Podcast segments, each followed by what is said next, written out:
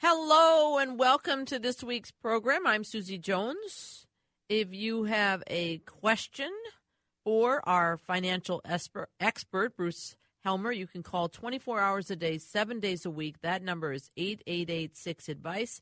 You can also email any question you might have to yourmoney at wealthenhancement.com. And during the next hour or so here, you can call our studio line at 651 461 9226. Now, here is the founder of Wealth Enhancement Group and financial advisor, Bruce Helmer. Bruce, how are you today?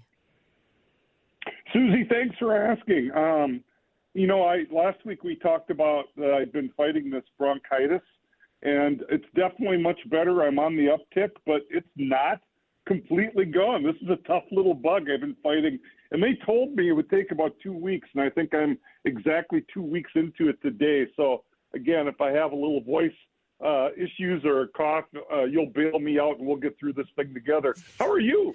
I'm all right. You know, I'm stumbling through everything here in front of me. Life kind of throws things at you from time to time, and you just have to stop and pause and regroup and carry on. And that's what we're doing. And we do that every day when we wake up. We are grateful for what we have, and we deal with what's in front of us, right?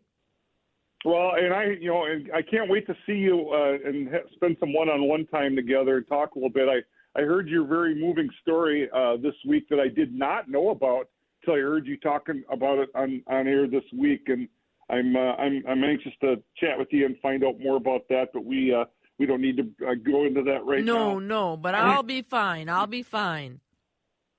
And and uh, Merry Christmas, Happy Holidays to everybody. This is our last show before uh, uh, Christmas, and uh, so I, I wanted to get that in under the wire wish everyone just a safe, happy holiday season. Enjoy time with your loved ones. A lot of us will be with loved ones this year when we were not able to do so last year. So uh, enjoy that time. Exactly. So we're talking about. As hey, I wanted to oh. talk about. Oh, I'm sorry. Go ahead. I was going to ask you, what are we going to talk about? so, uh, going from Christmas and you know a, a lot of the topics that we've been doing lately during the holiday season about charitable giving or year-end tax planning and all those things are timely. Today's topic is not specific to this time of year. This is a topic that is always important and always part of comprehensive financial planning. I want to talk a little bit today about what we call proper asset allocation and rebalancing. And before you all turn off your radios and think this sounds boring, I promise I can make this interesting and entertaining. Very good. And it's really it's really important that that people understand this and do this right. And frankly, Susie, hmm. most people don't. People that are uh, try to handle their own finances probably do not do this very well. And again, I don't I'm not, I don't want to attack my industry, but even a lot of people in my industry, in my opinion, don't do this very well. So hmm. proper asset allocation is another way to say diversification or diversify. And I think everybody listening right now understands on some level the importance of diversification, of not, quote, putting all of your eggs in one basket, of having multiple things out there to spread the risk. You don't put all of your money in any one thing. You don't put it in just two things. You put it in a lot of different things. So when we talk about diversification, the first thing we think of is investments, the assets, the things that we put our money in. And we identify five major asset classes in the investment world. Number one, stocks. Number two, bonds. Number three, real estate. Number four, a broad category that we call alternatives that could include things like gold founder of the Wealth Enhancement Group and a financial advisor is back with us and we are talking about asset allocations and why it is important to look to take stock in what you have. And Bruce had mentioned stocks and bonds and real estate. And he was at Alternatives talking about gold before his phone line dropped. So we did a little tap dancing, Bruce, and we're back. and that's all well and good. And we have you back to talk more about alternative investments. You mentioned gold. So that's the last thing that you heard me say? Yes.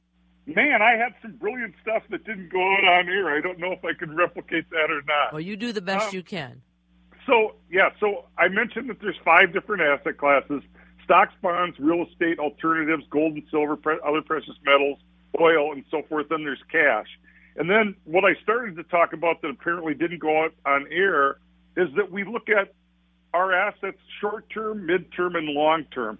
Short term being money that we know we're going to spend or we think we're going to spend in the next six months or year or two years. That money should not be exposed to risk of principal. That money should not be in stocks. But long term money, if I'm 45 or 50 and I know I'm not going to retire until 60 or later, my my retirement plan, my 401k at work, my IRA, that should be mostly in stocks, and I shouldn't try to guess what the stock market's going to do in the short time, because nobody can do that successfully anyway. So we know that if we hold stocks for the long term, they historically have rewarded investors, but in the short term, there can be uh, retractions in the market, and that's why if you're going to need your money sometime soon, you don't want to have the risk of the stock market. And I always harken back, Susie. Everybody listening today remembers 2008. Mm-hmm. Um, in October of, of 07, the, the, the Dow was trading at about 14,000 and some change. Mm-hmm. By March of 09, 18 months, a year and a half later, it was 6,500 and some change, and it was down 60%. And people were terrified, mm-hmm. and I mm-hmm. understand it, and I don't trivialize that.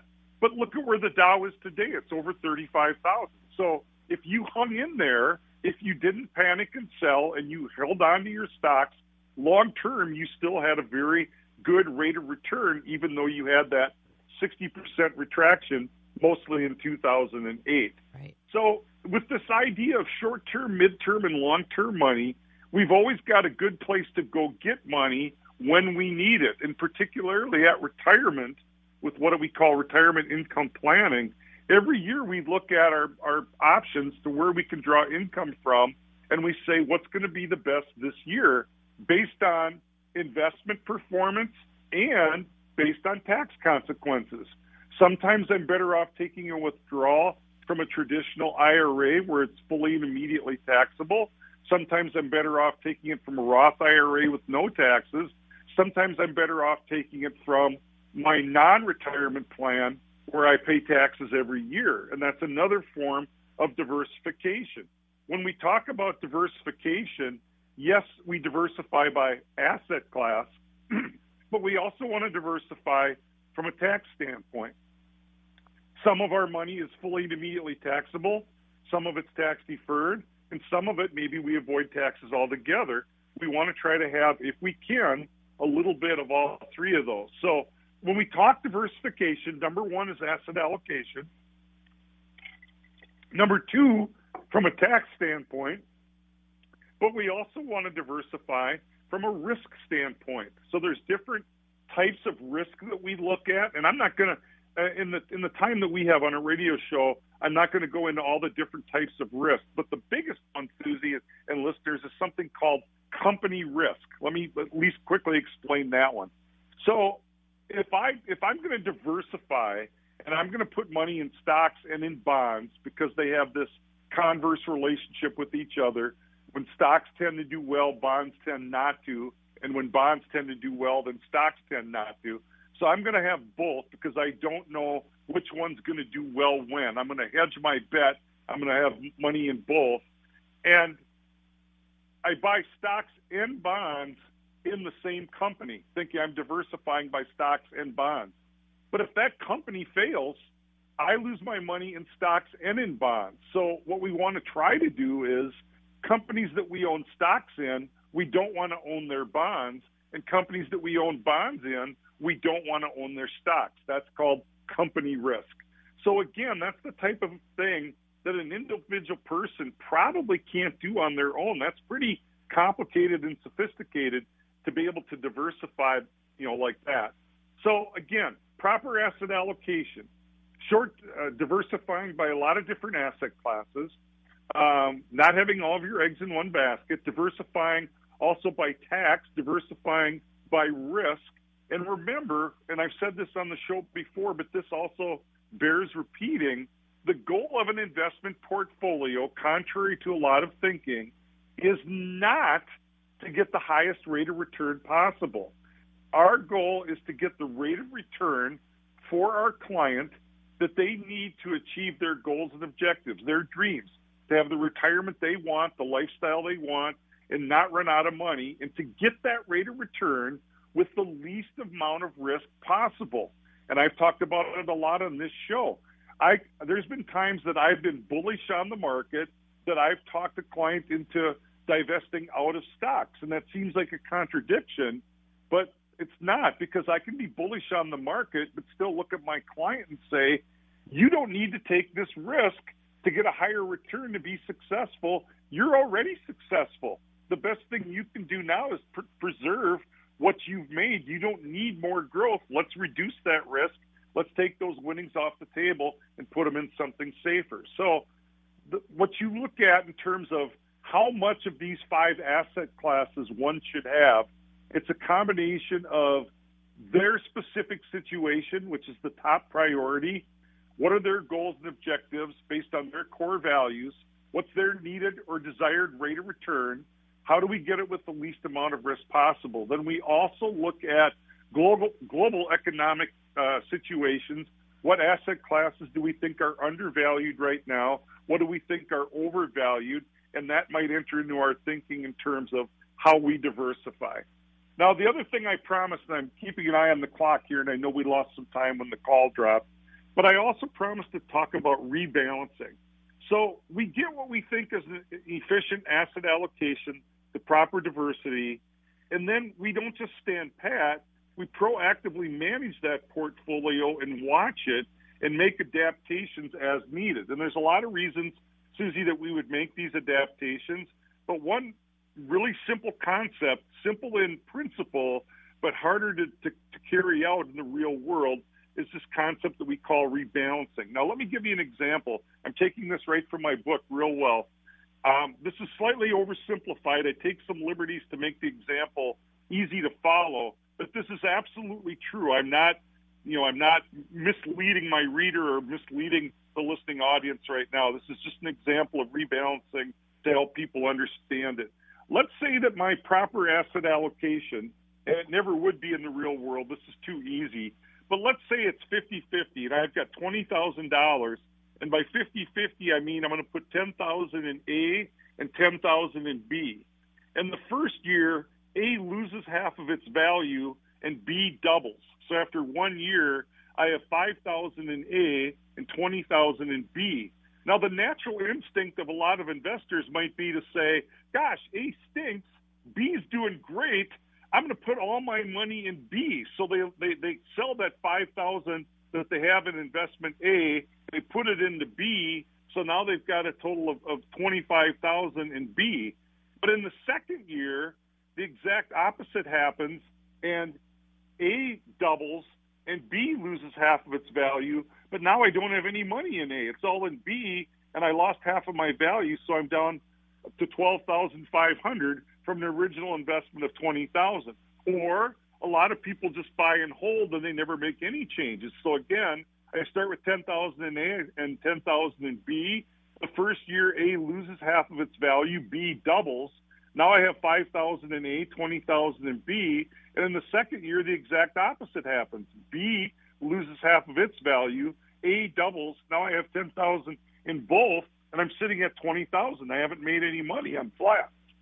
but if I rebalance if at the end of the first year I'm sitting with 5,000 in A and 20,000 in B, and I go, uh oh, I wanted to be 50 50, half in A and half in B, to get back to 50 50, I have to take $7,500 out of B and put it in the A, so I have 12,500 in both.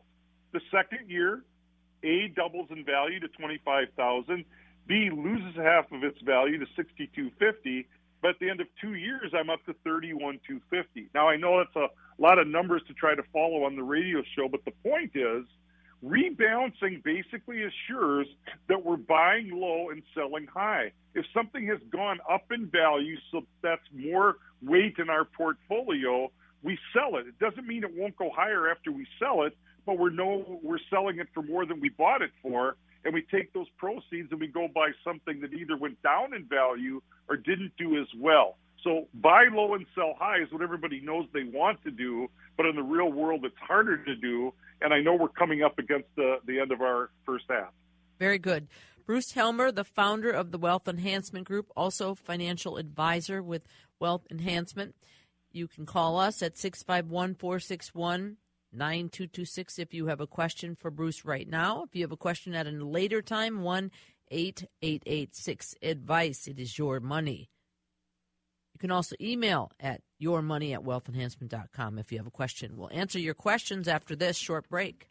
And welcome back. If you have a question for Bruce, you can call this number 24 hours a day, seven days a week. It is 1 8886 advice. You can also email your questions to your money at wealthenhancement.com. You can also text our studio line or call right now and jump on the phone and ask your question directly.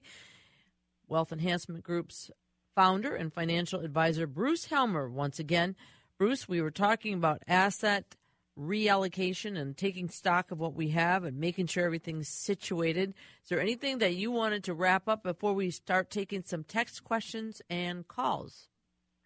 Yeah, just really quickly. Thank you, Susie. So, yeah, um, and I hope we get calls and they don't have to be just on today's topic. They can be any financial question. Uh, I'll do my best. But on today's topic, proper asset allocation or diversification and rebalancing, I don't I don't need to go through the whole show again, even though I my, my call dropped off. But the, the, the main takeaways are to diversify makes sense. I think sometimes people say that they know that diversification is a good thing or they understand it, but they forget along the way. And what I mean by that, I've had times before where good clients, um, good relationship, they come in for an annual review meeting and we talk about performance of the previous year. It, it doesn't happen a lot, but it happens on occasion. And they, and they express disappointment in their performance. And I'm like, well, wait a minute. Our, our, our overall goal was let's say six percent and we made nine, why would you be disappointed? And they might say, well, the S and P 500 made 12, and and and, and I have to remind them, not all of your money is in domestic large cap stocks. We have small cap, we have global exposure, we have bonds, we have alternatives, precious metals, and real estate. We have diversified to try to get the rate of return that will give you success with the least amount of risk possible. Our goal was not to try to match or beat the S&P 500. If you want that to be the goal, I think I can do that, but that's not what we agreed to do. And they and they're like, "Oh yeah, oh you're okay, you're right, you're right." So sometimes they want to compare their diversified portfolio with the asset class that did really well the previous year and go, "Why didn't I do that well?" Well, there's going to be years where domestic large cap stocks do really poorly, and you're going to be glad you have some of those other asset classes that do better. That's the key of proper asset allocation or diversifying. It doesn't necessarily enhance returns, although it might. It reduces your risk to get the rate of return that you want or need with the least amount of risk possible. And I'll I'll close with this before we go to calls. I used to tell this story on air all the time it's been a long time since I've told it now, but I, I emphasize the point with the simple story of the resort owner and the umbrella salesman. There's a there's a there's a resort owner whose business is very dependent upon the weather. She she has great she books out, she sells out all summer long, summers where it's sunny and warm and good weather. But if it's rainy, nobody comes to her resort and she doesn't make any money but there's enough sunny days that you know she does okay. Well, she meets and falls in love with a dashing umbrella salesman whose business is the exact opposite. His does really well when it's rainy, not so well when it's sunny. But they fall in love and they marry and they merge their businesses, and now the return is steady every year, and they've taken a lot of risk out of their out of their business returns. That's obviously a gross oversimplification but that point is absolutely true. You diversify your portfolio, you reduce your risk, and you can still achieve the rate of returns that you want or need that will lead you to a successful, happy financial uh, retirement. So um, we talk about this a lot, but we can never talk about it too much And if if this all sounds like something like it'd be hard for you to do a loan lot, how how do I know how to get into all five asset classes and when or how? I mean, it's it's frankly it's not something people should try to do alone. I know a lot of you do, and I know a lot of you will continue to do so regardless of what I say. But again, there's a lot of statistical data out there that verifies that people that seek and get professional help with this stuff, net of cost, will do better than those that try to do it alone. So I guess that's my key takeaway, Susie. All right, 651 461 9226. If you want to participate either on the phone or on our text line, 651 461 9226. And we have a couple of texters with questions and one uh, that was an email question. I love your Sunday morning program, and I have a question. I'm almost 70. I have 40% of my retirement funds in bonds or cash, and the other 60 in stocks, some mutual funds, some individual stocks. I am currently earning year to date 18% of my total retirement account. Woo, that's good. Knowledge that the S&P is earning about 25% in 2021. Should I be happy? You just mentioned this. Um, but that's a good 18%. You don't want to snub your nose at that, right? I mean, talk about, he says, um, or she, I should say, should I be happy with my current rate of return since I feel my 40% is in a safe place? And that's from Dean. Yeah, so, I'm sorry, it is a man. Go ahead. Yeah, so thank you, Susie. Um, I saw that question during the week, and I'm glad you brought it up today because I did want to talk about that. We did give Dean a little bit of a direct response, but I can go a lot deeper for Dean and, and other listeners. Um, so, what Dean has is basically what we would call a 60 40 portfolio. 60% of his investments are stock related, 40% are bonds and other asset classes. And again, without knowing specifically Dean's exact circumstances, I would say that 60 40 for somebody approaching 70 is probably an appropriate asset allocation in terms of how much stock they should have. I would certainly hope that somebody approaching 70 does not have 100% in stocks, nor should they have 0% in stocks. So 60 40, 50 50, 70 30, something like that is probably completely appropriate. So, number one, I commend Dean for having what I think is probably the right asset allocation for him. In terms of performance, I would say to have a 60 40 portfolio make 18% year to date is extraordinarily good. It is not going to do that well most years. In fact, if we were trying to forecast or project what a 60 40 portfolio would do over the long term, we would probably assume somewhere in the range of 5 to 7%. We certainly would not assume 18. But that's the other thing is that you can't measure success or lack of success in your portfolio based on a short period of time or a given year. Because for the 18 that Dean is getting this year, there's a year out there somewhere where it's going to be a negative number that's going to bring that average down closer to that 5 to 7% that we might expect. So I don't think Dean should be upset that he's not getting the 25% that some more in, uh, aggressive investors are getting if they're all in the S&P 500. And by the way, you should not be all in just one asset class. I know there's people listening right now that say, "Well, I index. I, I buy the S&P 500, and that's where all of my long-term investment goes." Certainly, some of your money should be in domestic large cap, which is what the S&P 500 and the Dow are. But again, as we talked about in the first half of the show, you, your stock exposure should also include smaller companies. There should be some global companies in there. It should not, in my opinion, be only domestic stocks. There's there's times that some of these other asset classes don't mirror what the U.S. stock market is doing. Sometimes for the better, sometimes for the worse. But again, every different uh, piece of diversification that we can put into our investment pie reduces the risk. Again, doesn't necessarily enhance the return, but reduces the risk with the goal getting the rate of return that we need to achieve our goals and objectives, have success, however we define or measure it, and to get it with the least amount of risk possible. So, Dean and other listeners that might be in a 60 40, th- th- probably appropriate for your circumstances. The 18% is awesome. I don't think you need to change anything. You may want to rebalance since stocks, obviously, in 2021 did a lot better than other asset classes that may have thrown your 60 40 into a 65 35, maybe.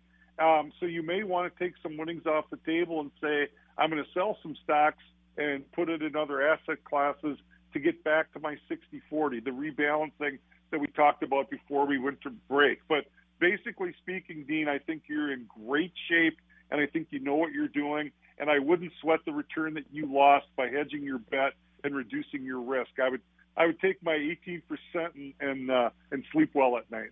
All right, we have another texter who writes to us asking Bruce, what do you suggest to get a 30-year-old started in investing? How would you what advice or what direction would you give a 30-year-old kind of just starting out? Yeah, Susie, thank you. That and, and that's that's tough because a 30-year-old probably or certainly possibly is still struggling, you know, day to day to make ends meet. They're, you know, a lot of 30 year olds um, just have enough income to pay their rent or, their, or pay their mortgage and pay, make their car payment and buy food. And, you know, gosh, 30 year old might want to go out and have a beer once in a while and have some sort of social life or see a movie. So there's probably not a lot of discretionary income. That said, I believe that most people can find investable income for their future without having to sacrifice too much for today. Because again, I never want it to be a choice over lifestyle or fun for today or, or investing for the future and not having any fun today. I think you can do both if you plan uh, properly. So, Susie and listeners, anyone that ever tells me, gosh, I know I should save and invest, but I just don't have any excess capital, sometimes that's true, but oftentimes it's not. So when I dig in and look at a situation, I might find inefficiencies where maybe they're paying more in taxes than they would really have to if we did some tax planning, or maybe their debt is not efficient and we can do some debt restructuring or consolidation. So they have the same amount of debt but less money going to it, and that frees up some capital for savings or investment or oftentimes maybe they're paying more than they need to for various insurances, their property and casualty insurance, life insurance, and so on. So the first thing we do is look and see if we can find some capital just by uh, improving some inefficiencies. Whether we're able to do that or not, in terms of prioritization for a 30 year old, I think the first thing they should try to do is participate in their company retirement plan 401k is the most prevalent, but participate in your company plan at least to the extent that you get the matching contribution if there is one. To not do so is to leave money on the table, and it's almost like telling your company, no, don't give me my full salary. I don't want it all. Of course, you want it all. The other beauty of the 401k is it for for for someone that lacks discipline, and let's be honest, we all do to some degree. And for a 30 year old to think about retirement when they're 30 seems like, you know, um, a 100 years away and it's not at the top of their mind. But with the 401k, the contribution is just withheld from your paycheck. You literally don't have to do anything, it happens for you automatically. I've said many times, many of us, if we had to physically write out a check every two weeks for the amount that goes into the 401k automatically, a lot of times we wouldn't do it. We would forget or we'd spend that money on something else and we wouldn't do it. So the 401k is kind of an automatic savings plan where you don't miss the money. You live on the net paycheck that you get and you put in at least enough to get the full matching that you can from your corporation. Whether that's regular 401k or traditional 401k or Roth 401k if you have that option, that's a trickier question, but it's more important to participate in either one or both, and it's less important to determine which one is best for me. Just doing something is better than doing nothing. So for most 30 year old Susie, I would say that's number one participate in your company retirement plan. And then number two, if you find you still have discretionary income that where you could save and invest even more, I would say number two for most 30 year olds would be Roth IRA.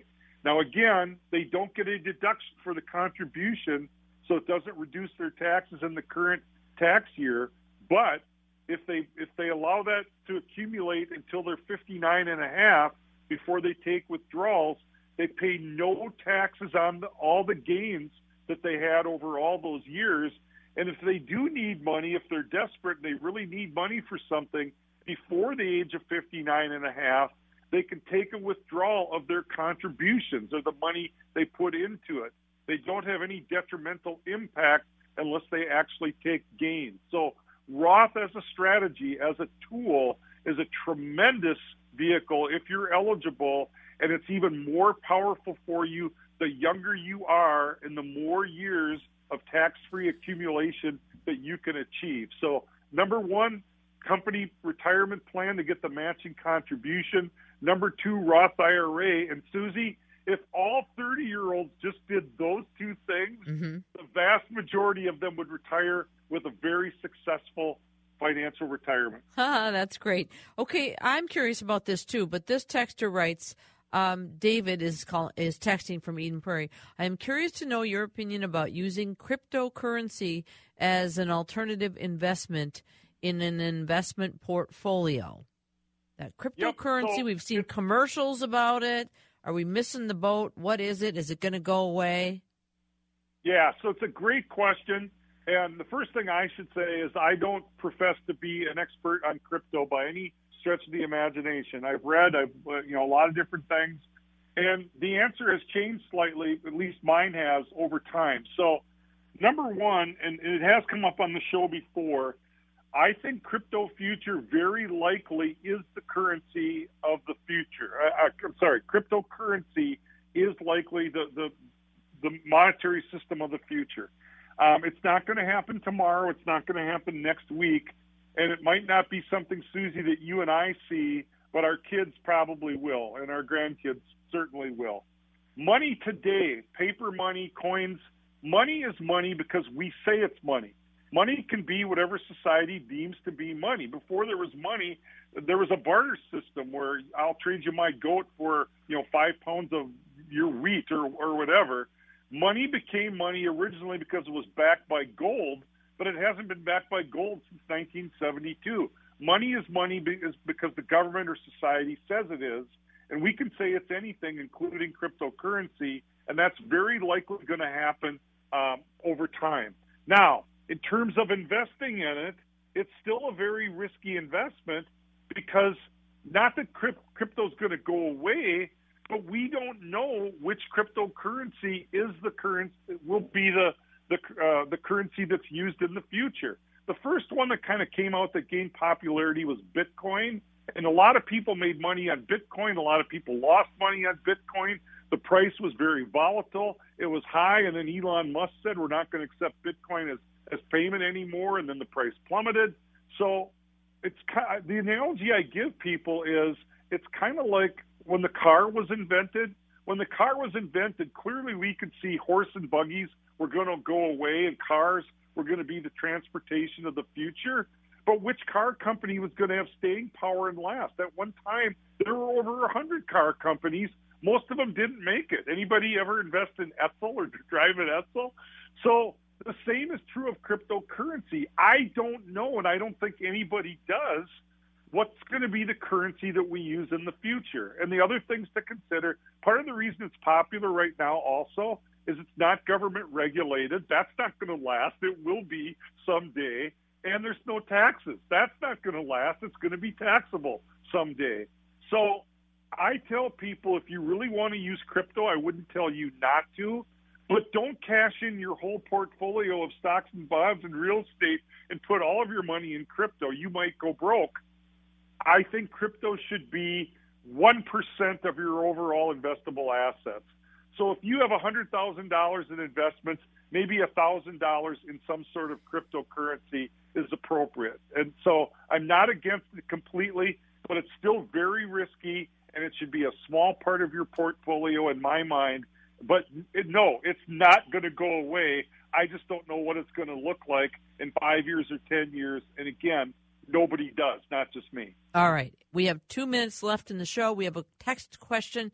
Can Bruce talk briefly about a custodial account for college savings for a grandchild and any tax implications like custodial accounts because of um, the numbers, the investment options. So, just custodial accounts for college savings for grandkids. Yeah, r- really quickly. So, again, 529 plans are the most popular um, and probably still the most efficient. In a 529 plan, every state has one.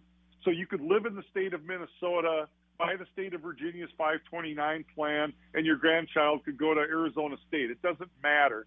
And the big advantage there is, is in a 529, if it's used for higher education expenses, you don't have to pay any taxes on the gain. Now, the 529 can be limiting because if you take withdrawals for uh, expenses that don't qualify as higher education expenses, there can be some tax and penalty that defeats the purpose. So a lot of my clients do just set up a custodial account where it's in their name and maybe the grandchild is the beneficiary. And then when the grandchild reaches age of majority, they can transfer.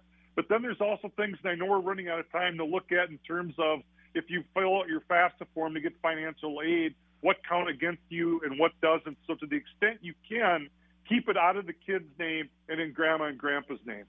All right, very good. Appreciate that. Appreciate everyone for texting in this week. And if you did not get your question answered, there were a couple of more texts that we did not get to. Uh, please feel free to call 24 hours a day, seven days a week the number is 8886 advice, or you can send your questions as well to your money at wealthenhancement.com. Bruce, very happy holiday to you and your family, and blessings to all. Thanks, Susie.